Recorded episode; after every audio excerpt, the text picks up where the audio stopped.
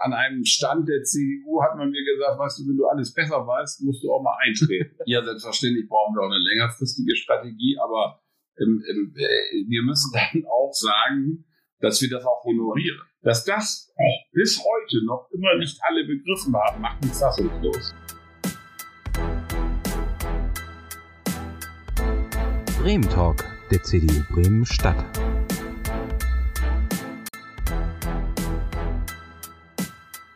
Einen wunderschönen guten Abend an alle, die uns gerade äh, zuschauen. Ich sitze hier, ich bin Simon Zeinkel, ich sitze hier mit Jens Eckhoff. Und Jens, vielleicht kannst du einmal kurz äh, erklären, wo wir hier sitzen, weil das ist nicht mein Wohnzimmer, wo ich die letzten Monate gesessen habe und gestreamt habe für die CDU. Wo sind wir hier? Aber gewöhn dich schon mal dran, Simon. Erstmal herzlichen Dank äh, für die Einladung. Äh, auch an unsere Zuschauer herzlich willkommen. Das wird sozusagen unser neues Wohnzimmer, nämlich auch das, äh, das, das ist gut. Ich hoffe, es gefällt auch den Zuhörern und Zuschauern. Ähm, das ist das neue Wohnzimmer. Wir wollen als CDU-Kreisverband digitaler werden. Wir sind hier in den Streamlabs Studios. Ähm, ich hatte mir die letzte Woche schon mal angeguckt, da war das hier alles noch im Bau. Und ich muss ehrlich sagen, ich bin äh, vom Ambiente angetan und begeistert.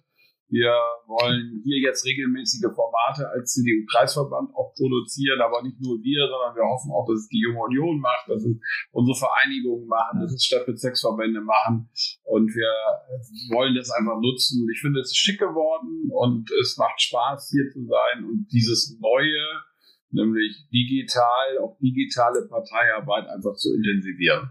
Äh, Streamlet Studios, ähm Hast du schon, du hast noch nicht gesagt, wo wir sind. Wir sind nicht in Hollywood.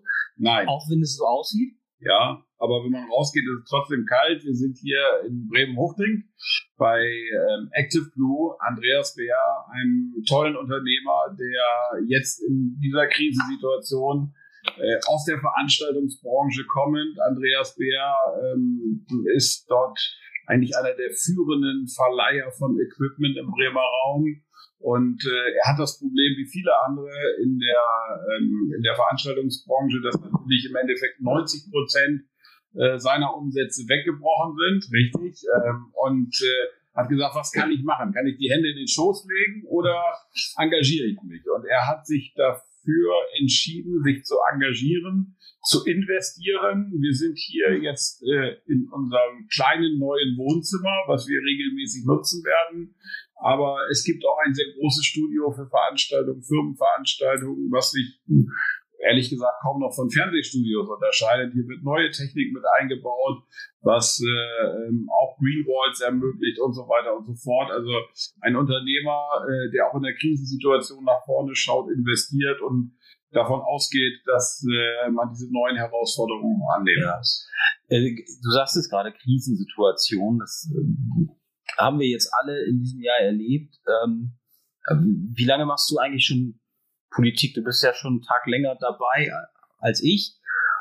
Wie lange machst du das schon? Also ich glaube, ich habe schon Politik gemacht, als du noch gar nicht geboren warst. Insofern, äh, ich habe glaube ich nicht, aber ich habe mich doch noch, ich habe äh, 1980 angefangen, mich hier in Hochding zu engagieren Okay. Und zwar ähm, ging es damals um die Bildungspolitik, insofern ist es auch ein bisschen wie in der alten Heimat hier.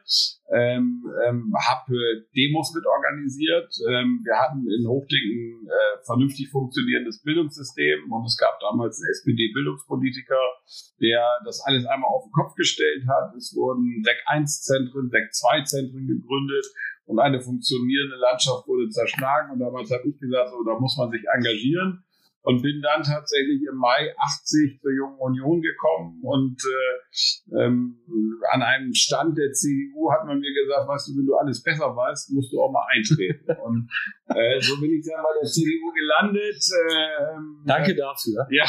Danke dafür, egal wer das war. so, und in, in, insofern mache seitdem tatsächlich Politik viele Jahre in der Jungen ja. Union und dann natürlich auch irgendwann in der CDU. Ja, 40, 40-jähriges Jubiläum, da hast du recht, da war ich noch nicht geboren. Ich bin noch Wusste keine 40. Ja. Siehst du? Man sieht es dir auch an. dass du noch keine 40. Das ist ein Lob jetzt. Ja, ja, ja. ja, ja. Aber war das denn, nein, ist dieses Jahr das verrückteste Politjahr, was du irgendwie erlebt hast?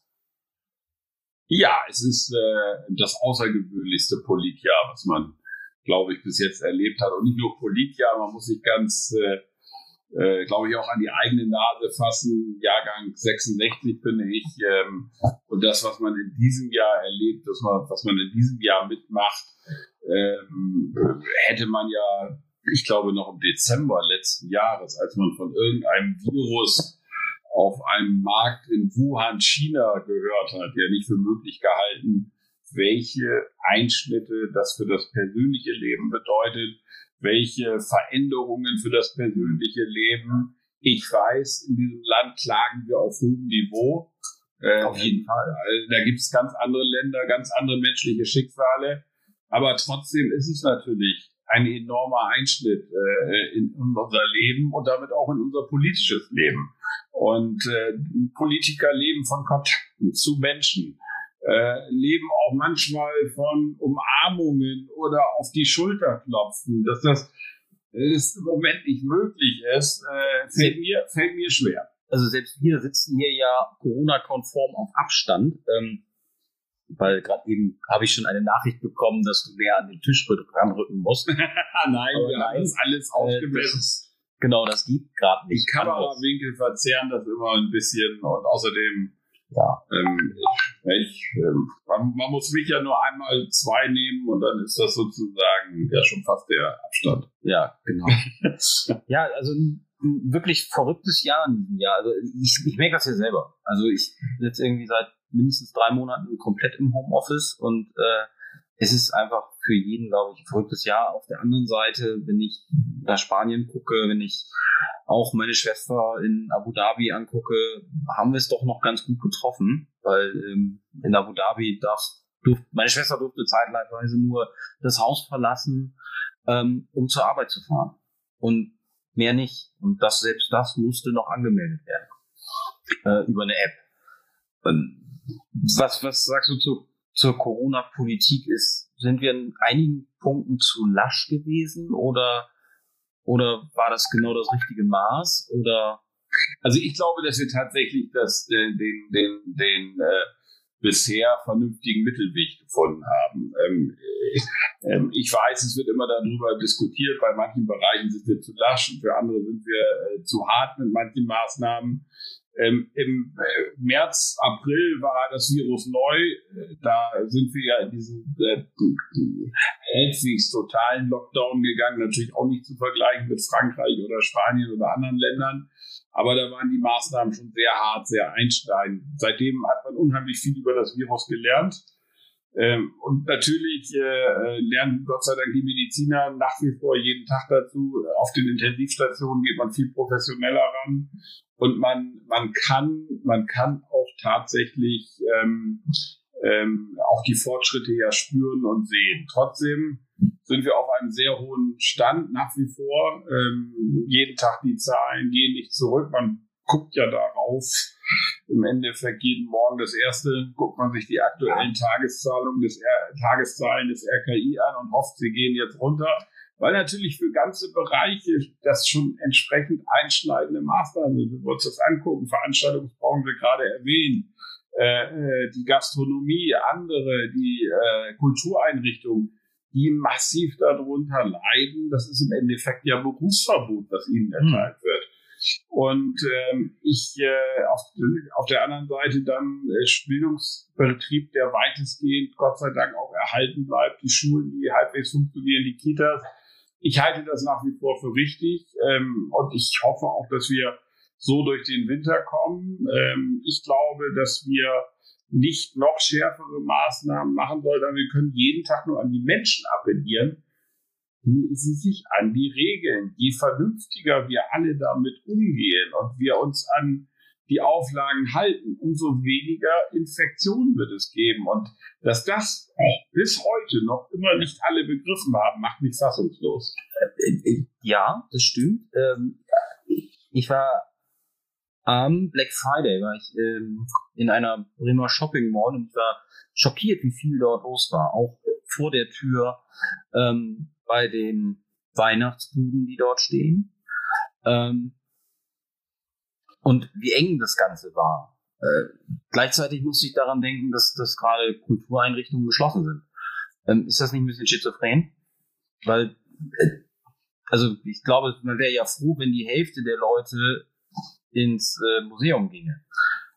Richtig. Und äh, noch verrückter ist es dann, dass auch manche Open-Air-Veranstaltungen, wie ich erinnere an den Freipark äh, in Bremen, äh, nicht zu Ende geführt werden, obwohl man äh, dort ein wirklich ein Hygienekonzept hatte und es draußen stattgefunden hat.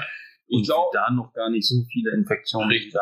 Also ich glaube, dass äh, manche Maßnahmen kann man nicht erklären. Ich werde natürlich auch immer wieder gerade äh, von Gastronomen angesprochen und gefragt, wie sieht's aus? Und äh, auch in der Gastronomie gibt es bis jetzt keinen Nachweis, dass dort Leute sich äh, infiziert haben. Und äh, wenn die natürlich denn diese Bilder aussehen. Auf der anderen Seite wollen wir aber natürlich auch, dass die Leute regional einkaufen. Der große Gewinner der Krise ist sowieso schon äh, Amazon. So, und äh, wir wollen, dass die Leute auch lokal kaufen. Und das führt natürlich dazu, dass dann auch in den Malls mehr los ist. Aber auch da kann man sich an die Regeln halten. Das heißt, Maske auf und Abstand halten. Und ich meine, was ist an 1,50 Meter für die Leute so schwer zu verstehen? So, das ist das, äh, was ich nicht so ganz begreife. Ähm, auf jeden Fall ähm, müssen wir ähm, auch jetzt wieder anfangen zu diskutieren, wie kommen wir nach diesem Winter raus, wie können wir äh, das Land hochfahren. Natürlich setzt man sehr auf den äh, Impfstoff. Ähm, ich hoffe, dass wir in der Lage sein werden, nicht die Zahlen, die ich in der Zeitung lese, wenn es genug Impfdosen gibt, dass wir nur 1200 Menschen in, in, Bremen am Tag impfen können, dann brauchen wir über ein Jahr, um alle Bremer zu impfen. Das ist eine nicht akzeptable Zeit, ein nicht akzeptabler Zeitraum. Ähm, solche Impfzentren können auch 24 Stunden arbeiten, sieben Tage die Woche. Man muss das Maximale dort äh, etablieren, um, um den Impfstoff, wenn er vorhanden ist, auch möglichst schnell den Menschen zu verabreichen. Und wir müssen, was mir bis jetzt ein, ein, ein, ein, ein, äh, ein völliges Rätsel ist, warum wir nicht die App intensiver nutzen. Die Länder, die erfolgreich waren, auch die demokratischen Länder, mhm. wie zum Beispiel Taiwan, äh, äh, arbeiten mehr mit der App. Und das war uns offensichtlich der Datenschutz heilig gesprochen wird und wir die App nicht viel intensiver nutzen, um Gesundheitsämtern auch die Arbeit bei der Nachverfolgung zu äh, erleichtern, ähm, ist für mich ein Rätsel. Da müsste viel mehr gemacht werden. Das ist, finde ich, bisher ein großes Versäumnis auch von Politik, äh, auch in Berlin. Ich glaube ja nicht mal, dass es der Datenschutz ist, weil ähm, die App funktioniert ja vom, vom Datenschutz her dezentral und ähm, das heißt, keine Daten werden irgendwo gehortet. Ich glaube, es würde schon sehr viel helfen, wenn einfach mehr Leute diese App nutzen würden. Ähm, ohne dass man sie auch datenschutzrechtlich, glaube ich, anpassen muss, oder? Ja, das auf jeden Fall auch, aber trotzdem würde ich auch die Frage schon nochmal stellen wollen. Äh, wir setzen viele Grundrechte aus. Ähm, es ist für quasi Millionen Menschen ein Berufsverbot erteilt worden. So, wer hat jemals die Grundsatzentscheidung getroffen, ob das der richtige Weg ist oder vielleicht mal für ein halbes Jahr eine Lockerung des Datenschutzes in Deutschland. Ähm, für mich ist es ganz klar, ich finde die Einrechte, äh, die Eingriffe in die Grundrechte der Menschen im Moment so gravierend, dass für mich es völlig akzeptabel wäre, wenn man mal ein halbes Jahr sozusagen mit der App mehr möglich machen würde unter Vernachlässigung bestimmter Datenschutzaspekte. Ja, das hat ja, das hat ja Thomas Röbelkamp auch schon gesagt äh, in der Bürgerschaft. Ähm, ich weiß, man macht sich damit vielleicht auch nicht viele Freunde, das kann durchaus sein, aber das ist ja nicht Aufgabe von Politik. Nee. Politik hat im Moment jeden Tag, insbesondere in Berlin, unheimlich schwere Entscheidungen zu treffen. So, und ich habe äh, hohes Verständnis für all die Menschen, die gerade auch in Berlin Verantwortung im Moment haben und da die jeden Tag diese Entscheidung treffen müssen. Trotzdem, dort ist mir das ein Rätsel, dass wir mit Trippelschritten uns einer Verbesserung dieser App nähern. Das, äh, das ist, halte ich für einen großen Fehler. Da muss viel mehr möglich sein. Und der nächste Punkt, der einfach hier vorbereitet werden muss, ist, wenn der, es wird den Menschen überhaupt nicht zu vermitteln sein, dass wir nachher Impfstoff haben und wir es nicht hinbekommen, in möglichst kurzer Zeit möglichst die, die Impfwilligen durchzuimpfen. Äh, wenn es dort äh, zu Verzögerungen kommt, dann wird das Vertrauen in die Politik äh, tief erschüttert werden. Und ich finde, Vertrauen ist für einen Politiker das Wichtigste. Und äh, deshalb muss das jetzt entsprechend vorbereitet werden. Hm. Sagen wir mal, es gibt, es gibt jetzt demnächst einen Impfstoff und man fängt an zu, zu impfen. Äh, in Bremen soll es ja zwei, zwei Impfzentren geben statt drei. Bremen Nord, Bremen Nord müssen dann entweder nach Bremerhaven fahren oder in die Stadt. Also nochmal äh, eine Stunde mit der Bahn. Ähm, dennoch ist ja dann nicht, nicht alles wieder normal. Sofort. Brauchen wir eine längerfristige Strategie? Ja, selbstverständlich brauchen wir auch eine längerfristige Strategie, aber ähm, äh, wir müssen dann auch sagen, dass wir das auch honorieren. Also zum Beispiel die Gastronomie hat viel investiert in Hygienekonzepte und das erste, was wieder zugemacht wurde, waren Veranstaltungszentren, ja. die auch investiert haben, Kultureinrichtungen und Gastronomie. Also natürlich brauchen wir eine längerfristige Strategie. Wir brauchen die Strategie für die Übergangsphase, wie wir langfristig damit umgehen. Und äh, wir müssen natürlich äh, dann auch Konzepte honorieren, die vorhanden sind. Und äh, wir müssen nach wie vor noch viel mehr auch in technische Möglichkeiten investieren, dass zum Beispiel im Sommer äh, in die Schulen so wenig in die technischen Möglichkeiten investiert wurde, äh, ist ein Trauerspiel. Das war sozusagen auch in Bremen ist das nicht optimal gelöst, aber ich meine, wir kennen das in Bremen, wir wissen Immobilien Bremen, bis die mal ein Projekt umgesetzt haben, so. äh, ist die Pandemie vorbei. So, also insofern äh, äh, müssen wir dort einfach schneller werden äh, mit solchen Maßnahmen, das dann auch umsetzen.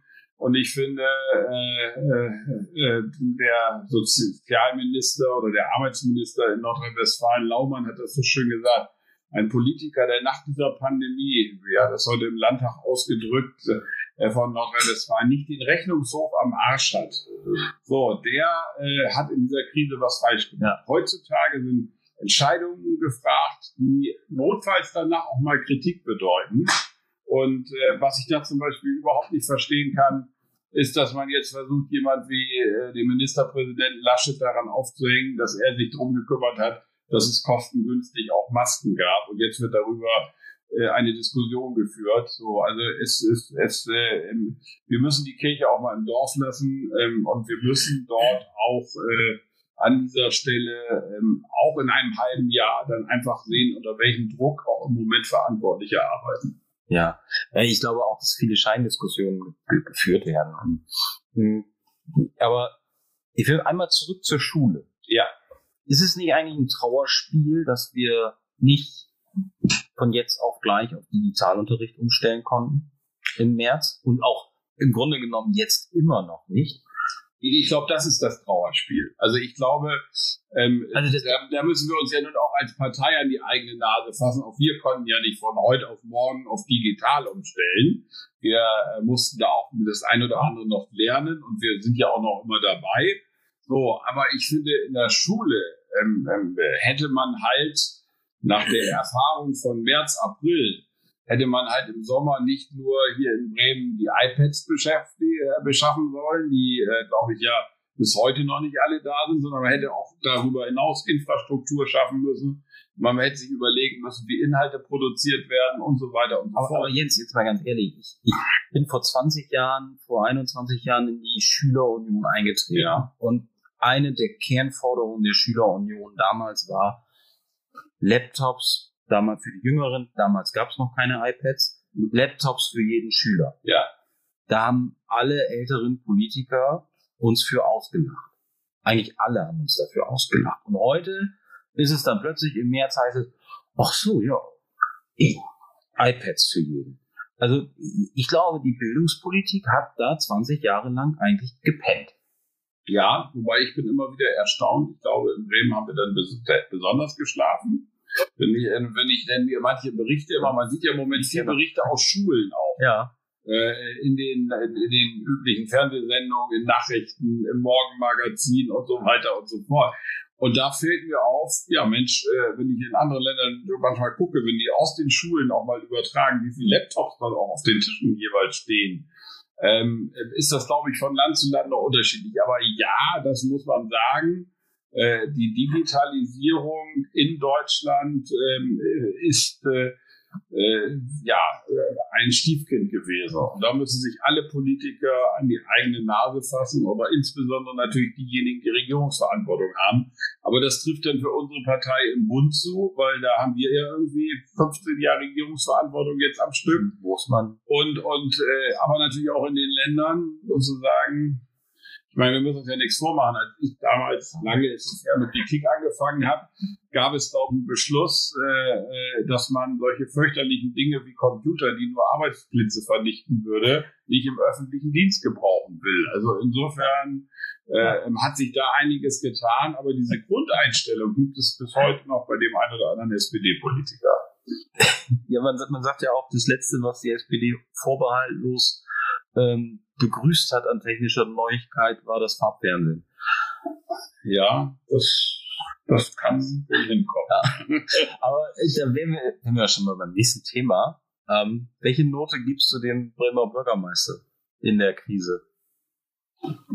Boah, das ist eine schwierige Frage. Also ich würde ihm, glaube ich, noch ein Ausreichend geben. Also das ist, glaube ich, eine vier heutzutage. Ja. Über den bei den Noten, ähm, weil ich finde schon, was er gut macht, dass er sich auch äh, regelmäßig erklärt, ähm, während ja sein Vorgänger mehr oder weniger aus dem Untergrund gearbeitet hat, ist er schon präsent, ist regelmäßig ja. mit den Medien im Kontakt, ist regelmäßig auch in den Fernsehstudios und versucht Politik auch zu erklären. Ähm, was mir fehlt, ist tatsächlich auch äh, kritische Entscheidungen äh, auch schneller zu treffen. Ähm, er guckt sich sehr lange den Streit innerhalb des Senats um einzelne Maßnahmen an. Ähm, wenn ich mir zum Beispiel anschaue, dass äh, was jetzt mit dem ÖPNV vor los ist, da kann ein Bürgermeister sich nicht raushalten, sondern da muss er eingreifen, auch wenn er keine Richtlinienkompetenz hat. Da muss er, im Zweifel, da muss er auch mal im Zweifel auf den Tisch hauen. So. Und nicht jede Aktion, die äh, gut gemeint ist, ist auch gut gemacht, wie das mit den Masken jetzt funktioniert hat äh, äh, positiv ist, dass sie verteilt worden sind, aber wenn man dann hört, dort sind die Autos aus Niedersachsen vorgefahren, wenn man sich anschließend die eBay-Angebote anschaut äh, aus Bremen von Masken, weiß man woher, äh, wo die auch kommen, nämlich aus den Apotheken sind sie dann direkt bei eBay eingestellt worden. So, also das kann man anders lösen, das kann man besser lösen, aber äh, was ich richtig finde, ist, dass er sich äh, mehr erklärt und äh, dass er ähm, tatsächlich äh, versucht auch mehr zu erklären. Ähm, aber das alleine reicht halt nicht aus. ähm, was würdest du anders machen?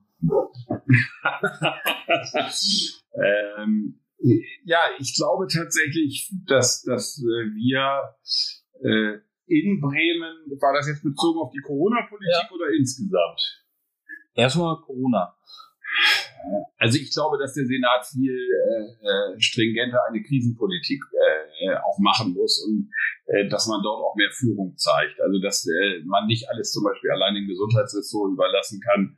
Wenn man hört, dass in den ersten Senatsvorlagen für das Testzentrum nur von 600 Leuten die Rede war, da muss sich ein Bürgermeister drum kümmern. Da erwarte ich, dass bei solchen wichtigen Themen ÖPNV, ähm, Testkapazitäten in Bremen und so weiter und so fort, da muss ein Bürgermeister sich einschalten. Das kann er nicht einfach den Ressorts überlassen. Das ist ein Riesenfehler äh, und da hört man von ihm viel zu wenig. In solchen Krisensituationen ist Führungsstärke. Ja, wie das manchmal so ist. Ähm, da war die Software kaputt. Wir sind wieder zurück. Also wir waren eigentlich nur in der Werbepause. Das mochte er jetzt noch nicht sagen. Ich hoffe, Ihnen haben die Spots gefallen, die wir jetzt in der Pause gezeigt haben. Ähm, aber das ist ja deshalb sind wir hier jetzt heute bei, wie heißt es so schön im Fernsehen, die Nullnummer, die wir produzieren. Ne? Ja, genau. Aber mich auch gefragt, warum wirst du zur Nullnummer eingeladen? Ja. Ich hoffe, dass es kein Zeichen ist, lieber Simon, was du damit zum Ausdruck bringen willst. Es tut mir leid. Ja. So. Warum das denn? Ja. Jetzt ist Simon ganz durcheinander. Nee, jetzt bin ich nicht durcheinander. Wo waren wir? Wir waren dabei, was du anders machen würdest. Ja, wir haben, ja, richtig. Die Frage habe ich irgendwie beantwortet, gesagt, wir müssen tatsächlich viel mehr zu, viel mehr Zukunft gestalten äh, Zukunft äh, äh, und das heißt, dass man konkrete Maßnahmen macht. Ähm, ähm, es hilft nichts, wenn man über Klima redet. Wenn ich das so mal mhm. sagen darf, ich bin ja sehr, mich interessieren ja die erneuerbaren Energien seit, seit vielen Jahren. Ich habe, glaube ich, den ersten Antrag in die Bürgerschaft 98 eingebracht, wo ich mehr Windenergie fordere. Den konnte ich in der CDU-Fraktion damals nur durchbringen, weil unser Wirtschaftsflügel gerade auf einer Reise war und deshalb nicht in der Fraktion. hätte ich dafür gar keine Mehrheit gehabt. Also, ähm, und, und dann waren alle in der Bürgerschaft überrascht, warum die Schwarzen den Antrag stellen. Und seitdem äh, äh bin ich Kämpfer für die Windenergie und mir hat das mit dem Offshore-Ausbau viel, viel Spaß auch gemacht. Ich leide sehr darunter, dass Bremerhaven in den letzten Jahren äh, so gelitten, gelitten hat unter den ja, langsamen Ausbauzielen in Deutschland, die jetzt gerade Gott sei Dank angepasst werden. Aber da hilft es nichts, dass man große Anträge in die Bürgerschaft einbringt und sagt, wir wollen jetzt mehr, sondern wenn man regiert, muss man konkrete Maßnahmen auch haben. Und wenn ich mir dann angucke, dass äh, zum Beispiel der Klimaschutztopf in diesem Jahr, der groß angekündigt wurde, jetzt wieder komplett gestrichen wird, weil er äh, offensichtlich nicht benötigt wird, weil man damit Löcher im Haushalt schließt, dann ist das einfach sozusagen, was, was dort die Koalition macht, ist, man erweckt Hoffnungen der Menschen, die man nicht erfüllt. Wenn ich mir anschaue, die Koalition hat einen, einen, einen äh, Antrag eingebracht für mehr Solardächer in Bremen. Das ist sehr begrüßenswert. Aber Grün regiert jetzt seit 13 Jahren in Bremen. Wie viele Solardächer und, und, die Bremer, und die Bremer Immobilien haben in diesen 13 Jahren, glaube ich, nicht mal 10 Dächer mit Solar äh, äh, im städtischen Besitz entsprechend umgesetzt. Das ist einfach unglaubwürdig. Und deshalb hilft es nichts, eine Politik zu machen, die dann durch Andreas Bovenschulte vielleicht auch gut erklärt werden kann den Menschen, dass sie ein gutes Gefühl haben. Das ist ja auch so ein bisschen der Regierung, äh, im Moment der Regierung. Sie fühlen sich alle wohl. Leider trifft das nur für die Menschen im Senat zu und vielleicht noch in den Bürgerschaftsfraktionen, die, äh, die äh, der Roten, der Grünen und der Linken, aber die Menschen konkret vor Ort, wo es darum geht, Arbeitsplätze zu schaffen, Zukunft zu gestalten, die merken es nicht. Und das ist leider ein Trauerspiel ja. dieses Senats. Ist es, ist es nicht so, dass es, dass es ihnen so gut geht, weil sie plötzlich einen Topf Gold gefunden haben mit dem Bremen-Fonds und plötzlich alles alle Projekte versuchen irgendwie mit Corona zu verknüpfen. Ja, klar, das fängt jetzt an und, und äh, ich habe immer gedacht, der Bremen-Fonds soll dazu da sein, um insbesondere auch privaten Betroffenen zu helfen. Zum Beispiel der Veranstaltungsbranche. Ja. War, war so, das, so, so habe ich das definiert. Es stellt sich immer mehr heraus, dass der Bremen-Topf ein Ausgleichsfonds wird für staatlich betroffene Beteiligungen, Ressorts etc. Und das ist natürlich ein Missbrauch, weil dann finanziert man zu Lasten der kommenden Generationen im Endeffekt Einbrüche, die nicht Zukunft gestalten. Und äh, äh, man verhindert sogar noch notwendigen Strukturwandel. Also die Geno jetzt wieder zu helfen, mag im konkreten Fall richtig sein, wegen der Corona-Aufwände. Trotzdem ist damit kein einziges Problem bei der Gino gelöst, die uns seit mittlerweile auch 15 Jahren begleiten hier in Bremen. Ja. Und in, insofern haben wir da eine tierische Aufgabe eigentlich vor uns liegen. Und da geht der Senat nicht ran. Und es ist richtig, er versucht im Moment so ein bisschen äh, diese Projekte, diese notwendigen Umstrukturierungen einfach zu verhindern. Jens, wir haben jetzt eine halbe Stunde rum. Lass uns aber noch einmal einen Moment drüber reden, über das, was konkret tatsächlich jetzt auch nochmal äh, hier passieren will. Ich will gar nicht die, die, diese, die virtuelle Sendezeit jetzt zu lange, aber Nein. lass uns aber eben, es, es wird jetzt regelmäßig ja Talks geben. Du bist ja einer derjenigen, äh, die dafür mit verantwortlich sind, zusammen mit Theresa ja. Gröninger.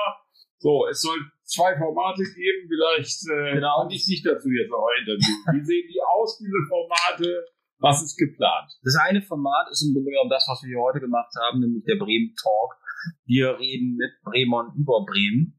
Und äh, das muss nicht immer nur um Politik gehen, nicht nur politisches, ähm, sondern wir wollen Bremer kennen, wir Bremer Themen diskutieren. Und das andere, das wird der Thementalk.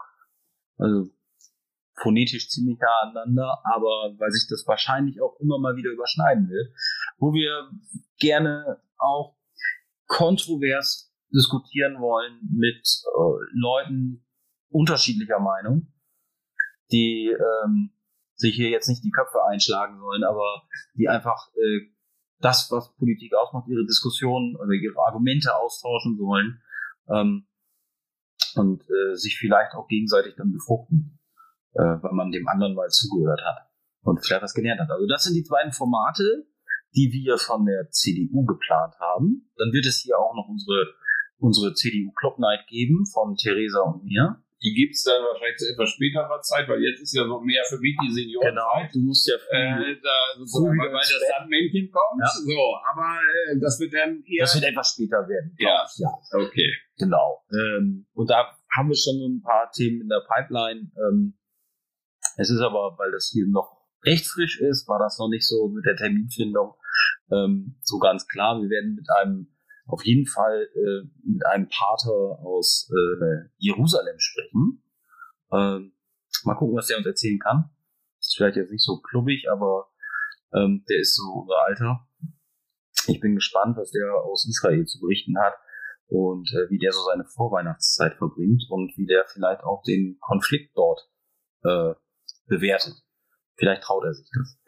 Und ähm, natürlich werden wir hier auch unsere Organisationen haben. Die Junge Union wird hier ähm, einen Talk haben, die Frauenunion wird hier sein und ähm, ich hoffe, hier, ist, hier wird viel Bewegung drin sein. Ja, also tatsächlich, wir- das ist jetzt das Format, wie wir zu den Menschen kommen werden, über digital, auch durch diesen Winter. Ja. Und äh, ja, dafür wünsche ich euch natürlich viel Erfolg, viel Glück. Ähm, jetzt sozusagen die Nullnummer liegt jetzt hinter dir. Ja, die Premiere, äh, wie das so ist bei einer, bei einer Premiere, äh, bei einer Generalprobe, das ist die Generalprobe, da darf ja, da muss was schief gehen.